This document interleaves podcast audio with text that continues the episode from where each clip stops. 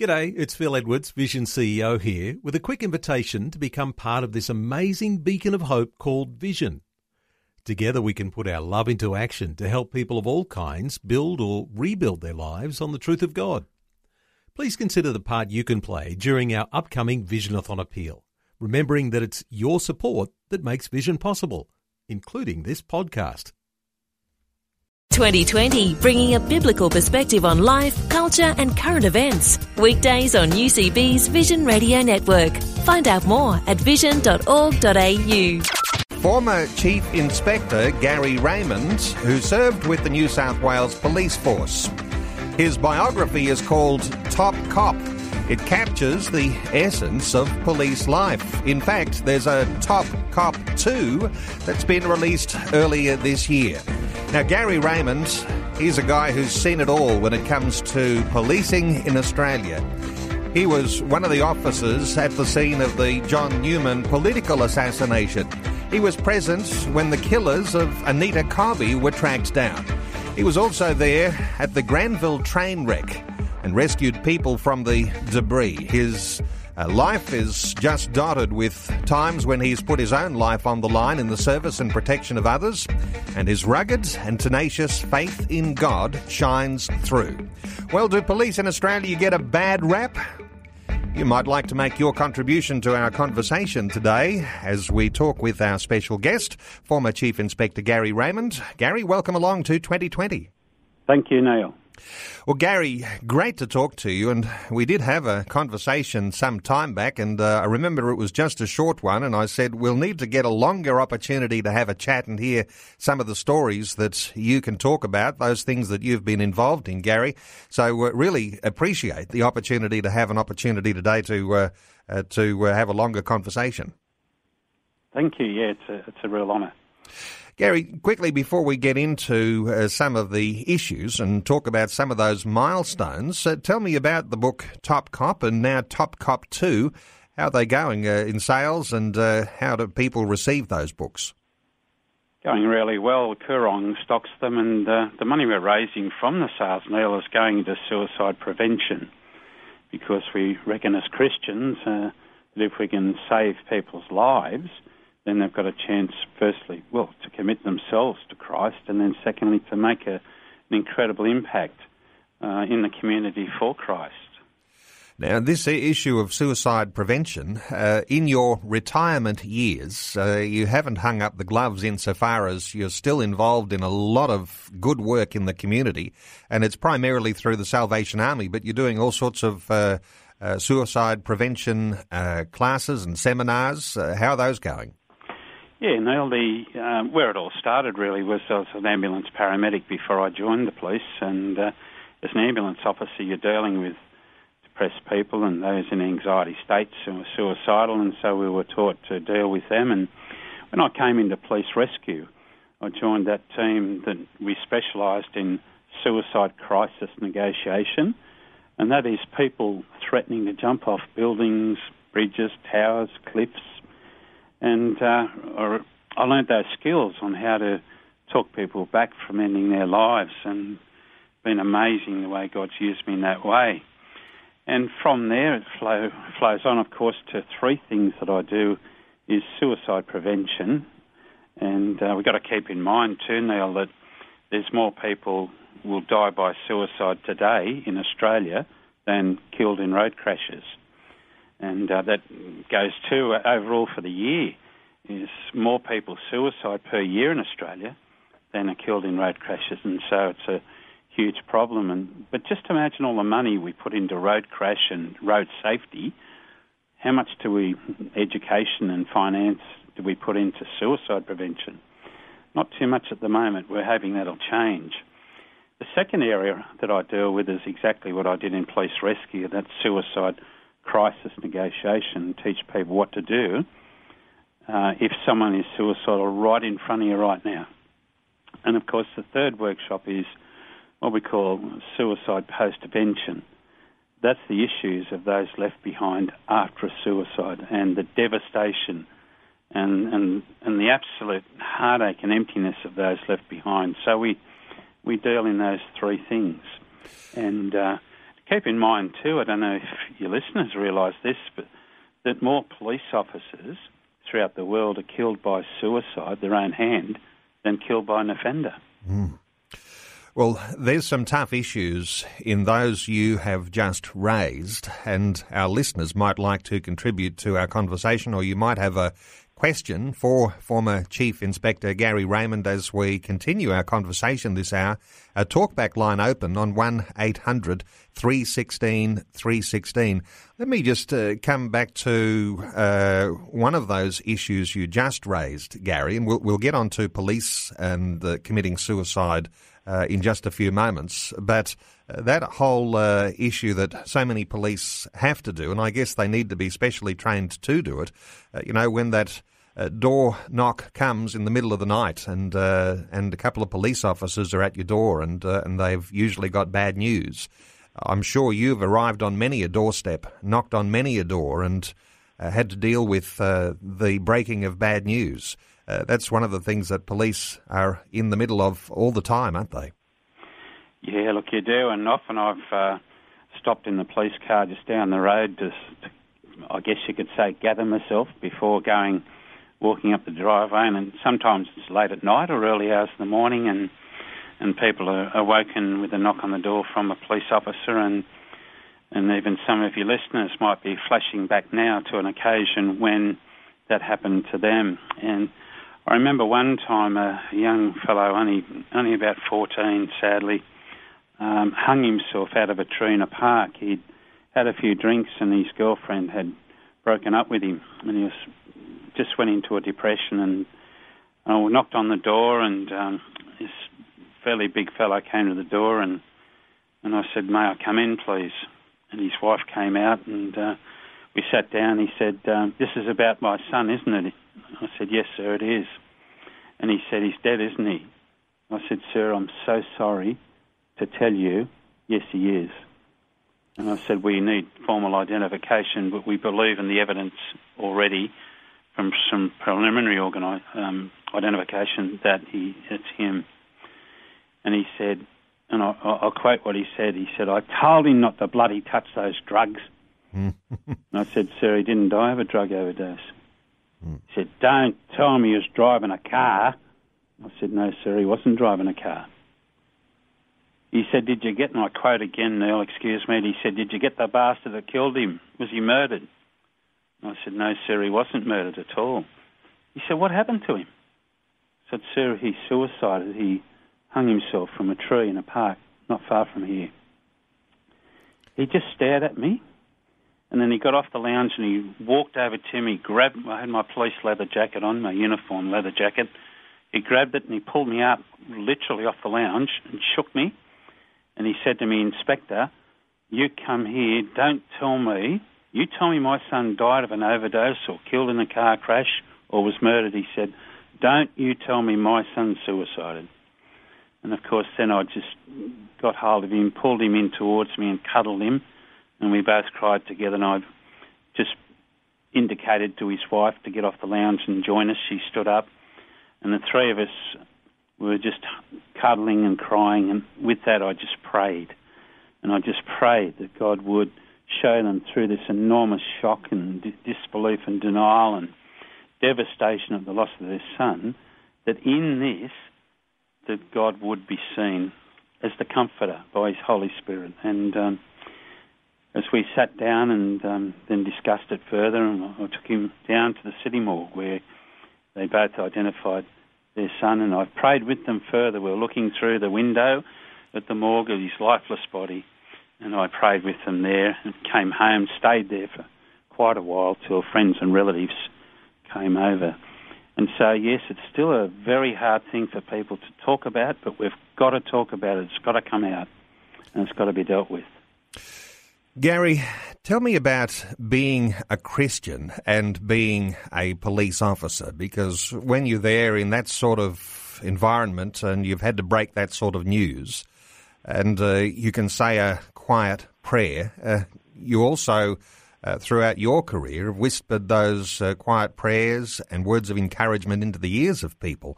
I wonder how many police officers have a deep Christian faith where they are able to share those moments of comfort and hope that come with a whispered prayer. But it's something that you've done many, many a time.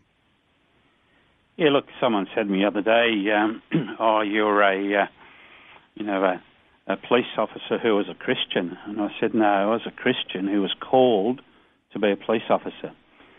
And I considered myself as a minister, pastor, Salvation Army officer. And my core or my parish, if you like, or whatever name you put to it, was my police patrol. And my office was my police vehicle. And so I considered myself as and we read in God's Word, of course, where we're ambassadors of Christ, and that is we've come from our homeland, really, which is with Christ, to be here on earth as an ambassador to give his views, if you like, in a foreign land and take his instructions and his policies, or in other words, his word. And so what I used to do was to patrol around and then know that the opportunity would arise. For example, remember when I was working at Cabramatta, about 3 a.m, I saw one of the drug dealers, a Cambodian fellow, and snuck up on him and grabbed him, put him on the bonnet of the car, handcuffed him up, searched him for weapons and drugs. He was clean, so I took the cuffs off him, and then I prayed with him. And he looked at me, he said, why did you do that? I said, well, because Jesus, in his plan, has had me encounter you, and he wants you to know that he loves you, and this is not his plan for your life. And he's forgiven you already on the cross. You need to just submit to him and surrender to him.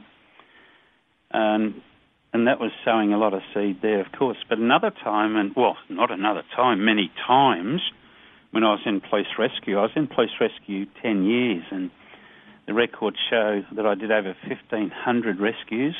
1,000 of those were car crash wrecks where people were trapped, and 200 of those were suicide crisis negotiations, talking people down from jumping, and 200 were vertical rescues like cliff rescues or going into tunnels or mines or wells and, up towers and cliffs and buildings, construction sites. So whenever I reached someone, I'd continue doing my rescue work, and I'd just whisper prayer as I was doing it. For example, I remember there was a car upside down, a fellow hanging in the seatbelt, quite seriously injured but conscious. And as I was putting on his cervical collar to immobilise his cervical spine before we strapped him on a board to lower him down, I was praying just into his ear as I was putting the collar on and asking him to acknowledge Jesus in the situation. So you can be a Christian and a rescuer or a tough cop at the same time. They actually go together. They do go together, and inviting our listeners to be part of our conversation today, and our conversation could go anywhere insofar as you might have a question, you might have a comment about Australian police work. You might like to offer your own comments. Do police in Australia get a bad rap? What are your thoughts on Australian police? Does policing and Christian faith make a good match? You might have your own thoughts to offer. Does your church pray for police and emergency services regularly? And do police in your community receive appropriate respect? Well, our talkback line open on 1800 316 316. Let's take a call, Gary. This is Erica from Mount Nathan in Queensland. Hello, Erica. Welcome along to 2020. Thank you. Erica, what are your thoughts? I appreciate your interviews, especially today's, as my husband works in defence as a chaplain. And my question to you, sir, is how do you deal, say, years down the track with a flashback of a trauma that might later on be of particular significance, like when you have grandchildren and you have a flashback perhaps of a drowned child? How do you deal with that? Look, Erica, you're right. It's there's two things that we've got in our lives. One is memories, and it might be, I went to Christmas Day with all the kids and had a great time, and they laughed and they had a great time in their presents. That's a memory. Then we have a flashback. which is generally a fairly intrusive memory of a traumatic event. That triggers our brain chemistry, which triggers our body chemistry. And you can actually sometimes, Erica, get the same responses years down the track that you felt at the time or shortly after the trauma. They're flashbacks. The first thing we've got to remember, Erica, is memories are tattooed chemically on our brains. So when people say to you, forget it, that's impossible. The memory's always there, but our mind acts like a filing cabinet and it just stores our memories there. And like even today, you're dead set right, Erica, being the wife of a defence chaplain, the things that you see often. And as a cop, many people say to me, you must see some terrible things sometimes. Look, you do, but not all the time. Most of it's fairly routine days and it's not impacting in that way. But, yeah, sure, we see some horrible things on some occasions, and so do our Defence Force personnel. But guess what, Erica? No one's very rarely said to me, Gary, what about the sounds you hear as a police officer? Or not only the sounds, but the silences where you go to a bedroom or an industrial site or a car overturned where there should be sounds and there's no sounds because the silence tells you that someone's lost their life. Mm. No one ever says to you, what about the smells? Mm. What about the things you touch with your hands or the things that touch you? And for police and defence, there's that extra cloud over us, which is people trying to kill us or hurt us. That's called the sensory stimuli. Now, they're very, very strong in flashbacks. You flashback the sensory stimuli or a place, a smell, might be an item that you flashback. And what it does, it reminds you of the trauma and you have a response. And that dealing with that memory, the trauma's over, but dealing with that memory is what we do, Erica. And so what you do to do that is, number one, as a Christian, I believe that when Jesus, says that he can, by his Holy Spirit, be the comforter and the helper, I firmly believe that. If he says that, then it's true. So I take everything to him in prayer. Mm. And, when you go to the GP, doctor, he or she might say, listen, Erica, I'm not sure what that is. I'm going to refer you to a specialist. And they write out a referral and off you go, someone who knows exactly what that pain means. Prayer is referring yourself, as the GP, if you like, to the specialist. And that's what I've done firstly. Always refer to the specialist. Secondly, I've shared with other Christians and get them to pray for me. Yeah. Shared openly and honestly with them and get them to pray with me. And thirdly, I've looked after myself, as in physically, emotionally, and make sure that your lifestyle's okay and make sure that you've got all those things around you to surround you. You'll still remember it and you still have those responses, but guess what? Its effect on you, its sting, its poison gets less and less and less as your trust in Christ gets more and more and more. Erica from Mount Nathan in Queensland, certainly appreciate you taking that time and giving us a call today here on 2020. A biblical perspective on life, culture and current events. This is 2020 on Vision Christian Radio. It's Neil with you. Former Chief Inspector Gary Raymond, our guest. If you'd like to join our conversation, 1800 316 316. Gary, let's take another call. Ross is in Hamilton in Victoria. Hello, Ross. Welcome along to 2020. Thank you. Ross, what are your thoughts, or do you have a question? No, just a little bit of a testimony. It's Ross Trahair from Hamilton here, Gary. G'day, mate. Good. You mentioned in the story earlier about getting that knock on the door. Several years ago, I used to play baseball, and I'd hit my first home run ever, and I was in my late 20s, hit my first home run ever, and when I got to home plate, there's two policemen standing there with the coach, and I wasn't too sure what was going on. The mime was trying to run around what I'd done wrong, and and they informed me that my father had taken his own life. And that was very difficult to deal with because, in fact, my father had terminal cancer, and 2 weeks before that he told me that that's what he was going to do, but I didn't know how to deal with that at the time. I wasn't a Christian. I didn't know whether I believed him or not. And through my life, I've had five friends commit suicide, and through all that is what led me to doing the first responders course with you. And I just thoroughly recommend to anyone that's got a heart for humanity to do a course like that, because since then I've found myself in numerous situations where just a simple hello, how are you? Can I meet up with a coffee for, tomorrow? Because I found one of the most important things is to just buy that person a little bit of time, and by making a date with them the next day or something like that could possibly postpone the inevitable suicide. What's your thoughts on that, Gary? Look, spot on, Ross. Firstly, so sorry about your dad, mate. And I know that some people, when they lose hope and they just see no end to their lives, they need help, but they can't accept help, and they get to that point. Yeah. And it's interesting too, Ross, that the research shows that the majority of suicidal people don't want to die, but they want to escape from pain and anguish and something that's confronting them and hurting them.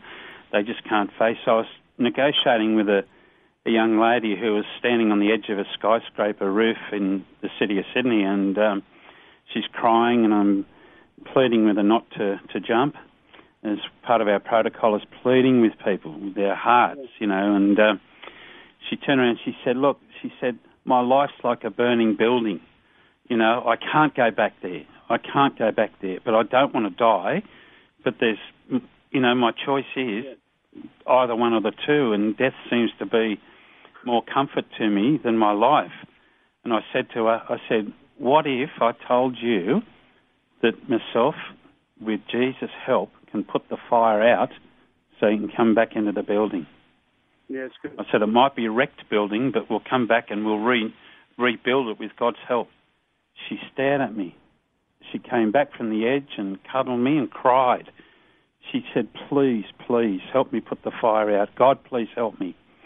And with that, I had a word of prayer with her there, and then we retrieved her to the ambulance and took her to hospital, of course, for assessment. But a lot of people go into depression, Ross, and anxiety, and they sort of lose hope. And I'm so glad, mate, as a result of that, you're reaching out to others. That's the message, is for people to learn how to be suicide aware. And we say in the police and other places that the first thing you notice really is they talk about signs and symptoms and the behaviour of people who are suicidal. That's important to learn that. But coming right back, the latest research shows that if we look for a depressive loss or change in somebody's life, that's the first indicator of a risk.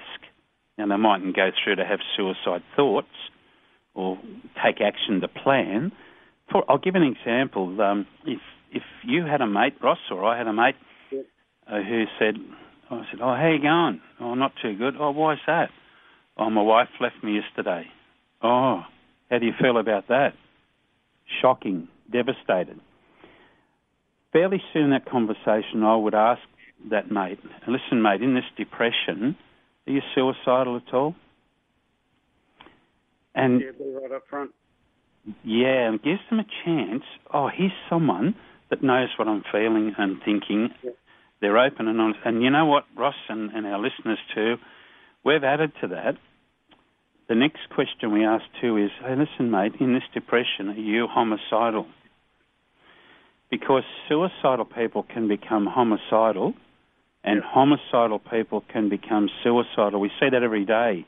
Yeah. Family violence, violence in workplaces, and suicide bombers with terrorism and others. So then we go and ask them about their plan, how, when, where and why.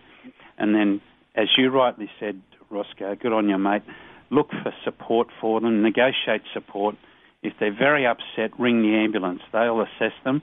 If they're violent and threatening everybody and damaging property or threatening with weapons, 000 and get your police there immediately. But otherwise, as you said, make an appointment with them ahead, a contract not to suicide, and a promise not to do it and to meet you for coffee and then work out what you're going to do. So well done, Ross. Ross from Hamilton in Victoria. Ross, thanks so much for calling in and sharing your own heart with us. And 1-800-316-316 if you'd like to be part of our conversation today. Our special guest is former Chief Inspector Gary Raymond. Gary, just to pick up on something that Ross said there, it was as a result of going through his own crisis there that he actually decided to become a first responder, someone who could respond in a crisis as well. Is this, you know, sometimes as a Christian in church life, we think we're only going to be serving in some of the ministries within the local church, but these are really, really powerful callings that people have to be able to take part in this sort of response. It's quite amazing, Neil, that a lot of people learn first aid, in other words, CPR and how to deal with burns and bleeding and a whole other range of medical emergencies. People learn, and there's big campaigns on how to not take, or use drugs, unlawful drugs. There's big campaigns on how to drive and how to obey the road rules, but there's actually no big campaigns on teaching the community at large. And I mean, as many people that know CPR should know how to be aware and prevent suicide. So there's a massive need in the community for people like Ross and Erica and her husband and others to learn those skills so that we can save lives, the same as we do with CPR. And the other thing that sort of sads me sometimes too, Neil, is that, God forbid, inverted commas, if somebody had chest pain now, we ring 000 and we get ourselves a unit worth thousands and thousands of dollars called an intensive care ambulance. We get 2 or maybe even more paramedics. It's taken thousands of dollars to train to look after us. We're then taken to an incredible facility.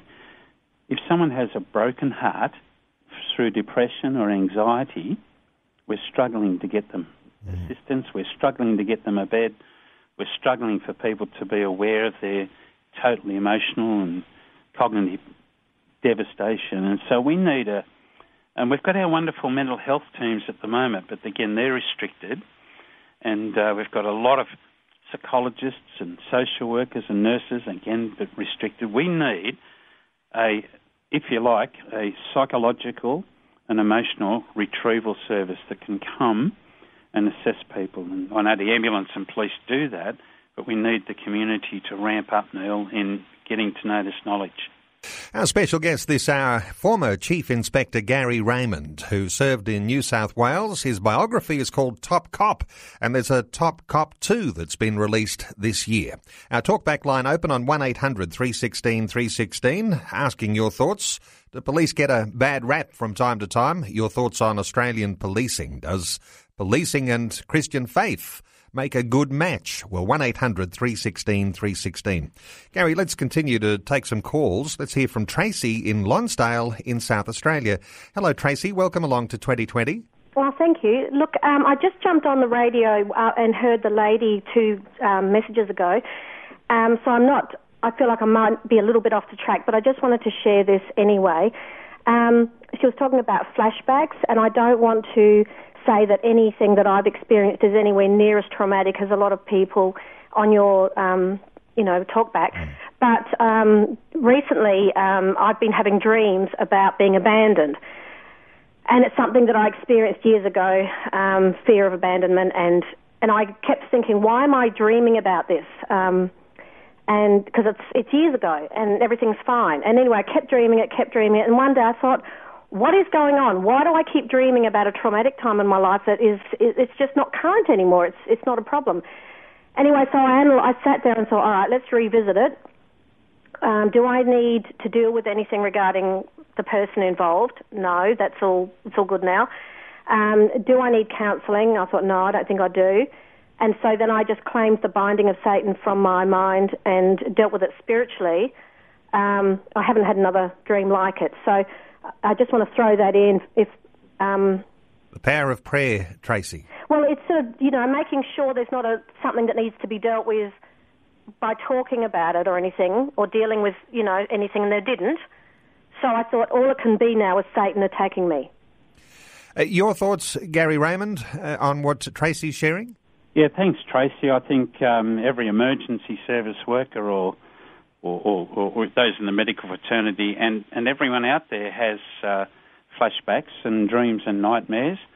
It's very interesting that, firstly, our brains are like a computer and they record everything. So, and then it gets put into a little spot, as I mentioned before, like a filing cabinet. Now, as we're talking now, we're thinking, we're reasoning, we're weighing up pros and cons, and that's our conscious. When we go to sleep, our subconscious, which is like the night shift of our mind, gets up, and the conscious is asleep, so all reasoning is having a rest, and the subconscious, they're just sort of ticking over the brain while we're asleep till we get up and the conscious come back on day shift. And what happens is that because they're not very well educated and they're not real good, the subconscious run around your brain and say, oh, there's a little snippet from 10 years ago. Oh, there's another one from yesterday, and there's another one from 20 years ago. And it comes together in a quite difficult DVD. And then the special effects team come in. Now, you and I know that, for example, blood is just a red substance, but the special effects team in your cognitive area of that subconscious says, I'm going to put some worms in that, or I'm going to put some mould, or I'm going to make it green instead of red. Then all of this comes together, totally irrational, in a DVD, and then plays back in your mind. That's called a dream, or a nightmare, if you like. And then you're sort of asleep, and then when you wake up, the subconscious, they're off shift, and the conscious comes on. And you say, wow, that was a bit awful.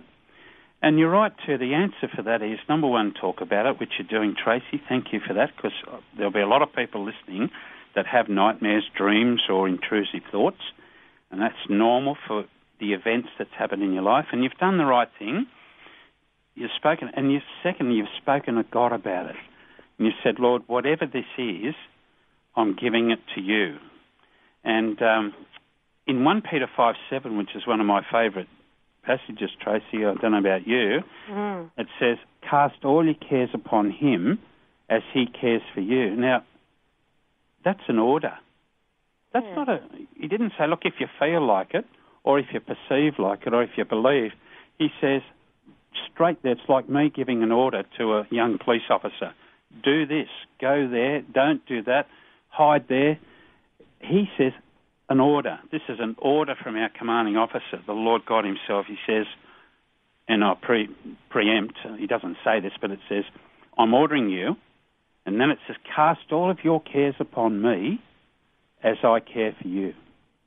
Therein lies what you've done, Tracy, and what I do, and hopefully many do. Any care that they have, whether it's a care of a dream, a nightmare, a traumatic event that you remember and have flashbacks to, hand it over.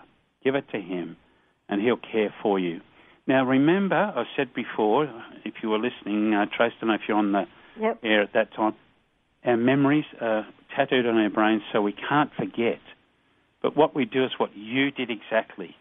And we cast that and talk to God about that memory and to take the sting out of it. Lord, stop the effect on me today. I can't erase it until I be with you. Then it's erased. But Lord, help me to do that. And thank you for doing that, Tracy, and showing us all how to rely on him.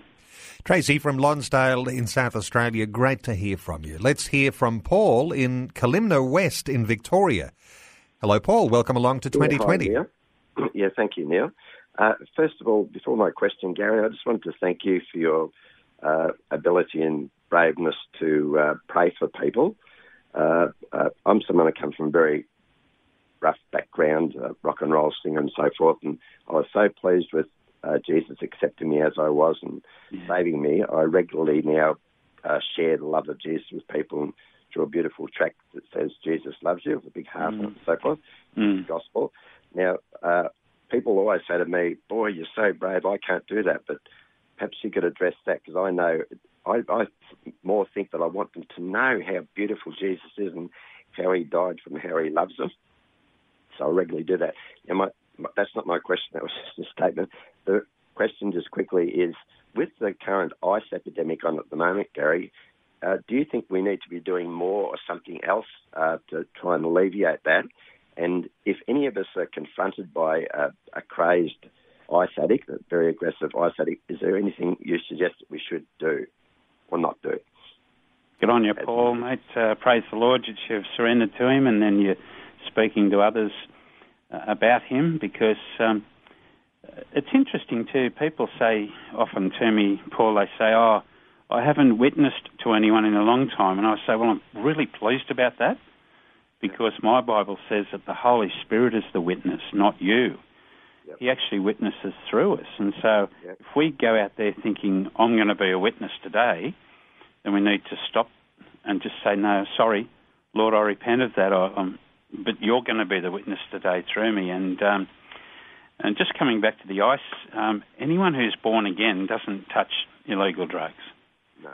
So the definitive answer is for us to witness to people, and even young people, to prepare them to say no. Because with heroin, it takes a bit to get onto that. You're physically, cognitively and emotionally, you've got to try really hard to get onto a heroin. And once you get onto it, of course, but ice, even people having their first hit, there's a body chemical response which they'll never forget. But keep in mind that after a while, it stops to be a thrill and it becomes medication. Their body screams out for it, not their mind anymore. So it's not having a high anymore. It's taking medication that I need for my body. Yes.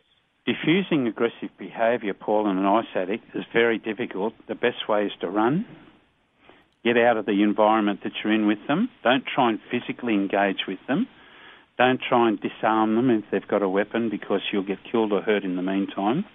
Because often when people wrestle with ice addicts, suddenly the ice addict turns from offender into victim, thinking irrationally that they're going to hurt them, but not rescue them, but hurt them. And so we've got to evacuate, just maintain visual, ring 000, and get the cops over there, and then negotiators and equipment to subdue the person and get them to some medical help first up. And so I'm thinking more in terms of what the government should be doing, Gary, in regards to it to help overcome it. Well, I think that comes right back to home, Paul, where parents should be telling their kids at an early age. Oops, I should call them children. My darling wife Michelle's a primary school teacher, and she said, kids are baby goats. I teach children. So children need to be taught early in their age, Paul, to say no. And actually, what I do is suggest to people that with their children and grandchildren, they do little rehearsals, and they say, even from aged 8, and say, look, pretend I'm a drug dealer, and you might get some powder, white powder, a little bit of flour or sugar or something, and say, I've got some drugs. Here, you try these, they're really good. No, I'm not trying them. I'm going away, I'm leaving you, I'm going to tell somebody, and off they go. So that rehearsal, time and time again, the police do rehearsals on a lot of things, and role plays and simulations, because we want to ingrain that behaviour. So try that with your children, everybody, is to have little role plays each, every 6 months or so, and teach them how to say no. But good on you, Paul, for serving the Lord, and doesn't matter what our backgrounds are, mate, we're a brand new creature in Christ. The old goes, the new comes, doesn't it, mate? Thank you, Gary. Helping you make sense of life, culture and current events from a biblical perspective. 2020 on Vision. We have some time for some very quick calls. You might like to make your comment or call or question fairly quick here. Let's hear from Jonathan in Perth. Hello, Jonathan. Welcome along to 2020. Yes, thank you. Jonathan, what's your comment or question? Yes, as I listen to the topics, what really encourages me to talk is that I know that what the speaker was talking about, committed suicides and all these things, it depends due to people are not open-minded here, especially when I arrived here in 2005. I see people are always by themselves. They don't communicate with people. You can't talk to any person listen to you. Even when you go on the train, on the bus, anywhere you go, people with a cell phone or they call mobile phone here, they based on it, they don't talk to any person. So also people that keep their life secret in them. You can't communicate, and how will you know their problem? Okay, before often people are quite isolated. Quick comment from you, Gary Raymond, on what Jonathan's sharing. Thanks, Jonathan. You're so right, mate. There's nothing worse to do to a person than rejection, isolation or ostracisation. Nothing worse. So it's up to us as Christians to reach out to people and ask them how they are and have a good listen to them. So reach out and ask. That's the thing, Jonathan. Jonathan from Perth, thanks so much for your input today. Let's hear from Robin in Mount Morgan. Hello, Robin. Welcome back to 2020. Yes, hi. This is my expert area, suicide, because it's been a problem with me since I was a teenager. I've had tendencies, but I've also been a psych nurse. But I want to commend Gary. Thank you for your compassion. And like when I was nursing as a young teenager and being suicidal myself, I was shocked. A lot of the nurses, it was a common thing. They would say, "Oh, I hope he make any attempt of suicide." They would say, "Hope he does a better job next time," and things like that. It was just shocking. Mm. But I would say, apart from, I'm trying to be quick. Apart from many sudden stresses that happen to them, a loss of a love or whatever like that, very often there is a foundational thing, which it was with me. And so when people are not saved and whatever, if they haven't had a basic real loving family to make them feel a sound person, then there's always a soft spot there, and anything happens in their life, and that tends to trouble them. And the other thing is the demonic area, where a lot of people just don't understand whatever. I actually, as I said, I had suicidal tendencies all through my life, but it became a demonic thing after I'd been working in an Aboriginal reserve. And I only just made that connection again recently when somebody was talking to me. When I was there were so many things happening, so many wrong things. Like it was an Aboriginal reserve where they bring Aboriginals from all lots of places. And so there's a lot of bad spirit there. And it was always in amongst the teachers as well. And Robin, some good points there. I'm going to have to cut you short. And but thank you so much, Robin, for your input today here on 2020. Time perhaps for one last call. Ruth is in Brisbane. Hello, Ruth. Welcome along to 2020. You'll need to be very quick.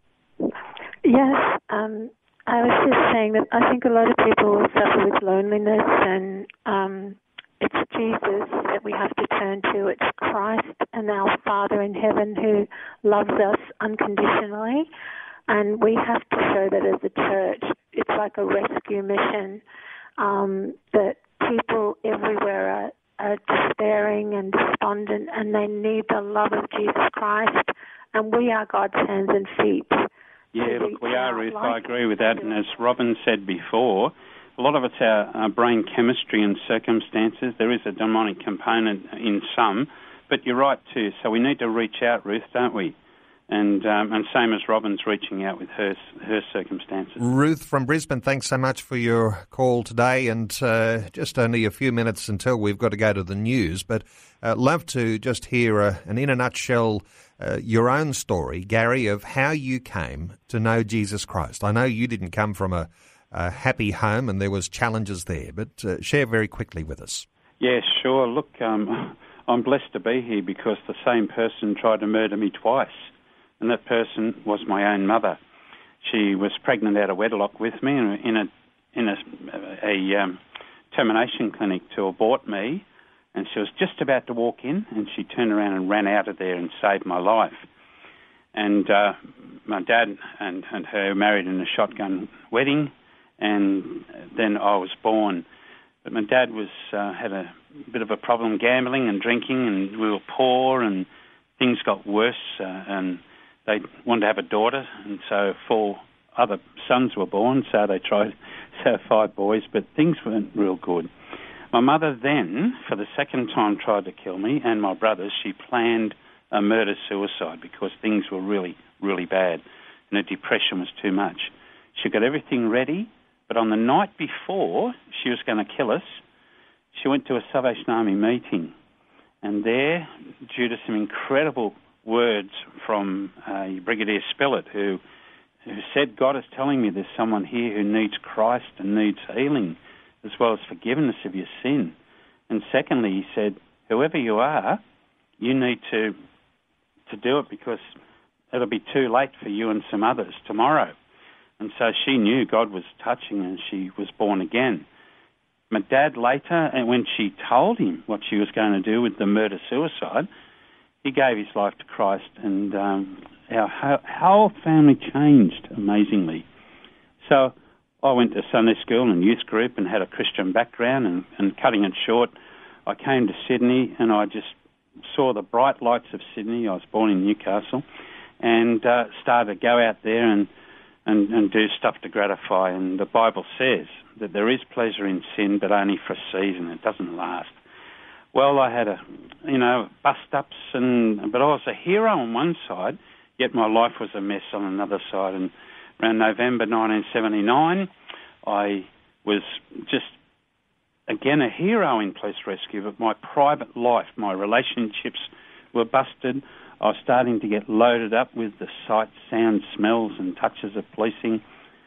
And I was wandering around. My wife at that time had left with another bloke. I was suicidal myself, thinking of it because of the emptiness and the pride and saving face. And guess what? Those beautiful days of Sunday school where Jesus told me what he did on the cross came back to me. Gary. The big tough cop just fell on the lounge room floor. You gave your life to Christ. Gave my life to Christ and was born again. Gary, I wish I had a lot more time to explore this. Thanks so much for being with us today on 2020. Like what you've just heard, there's more great podcasts, or you can listen to us live at vision.org.au. And remember, Vision is listener supported. Your donation of any amount will help us continue connecting faith to life. Learn more or donate today at vision.org.au.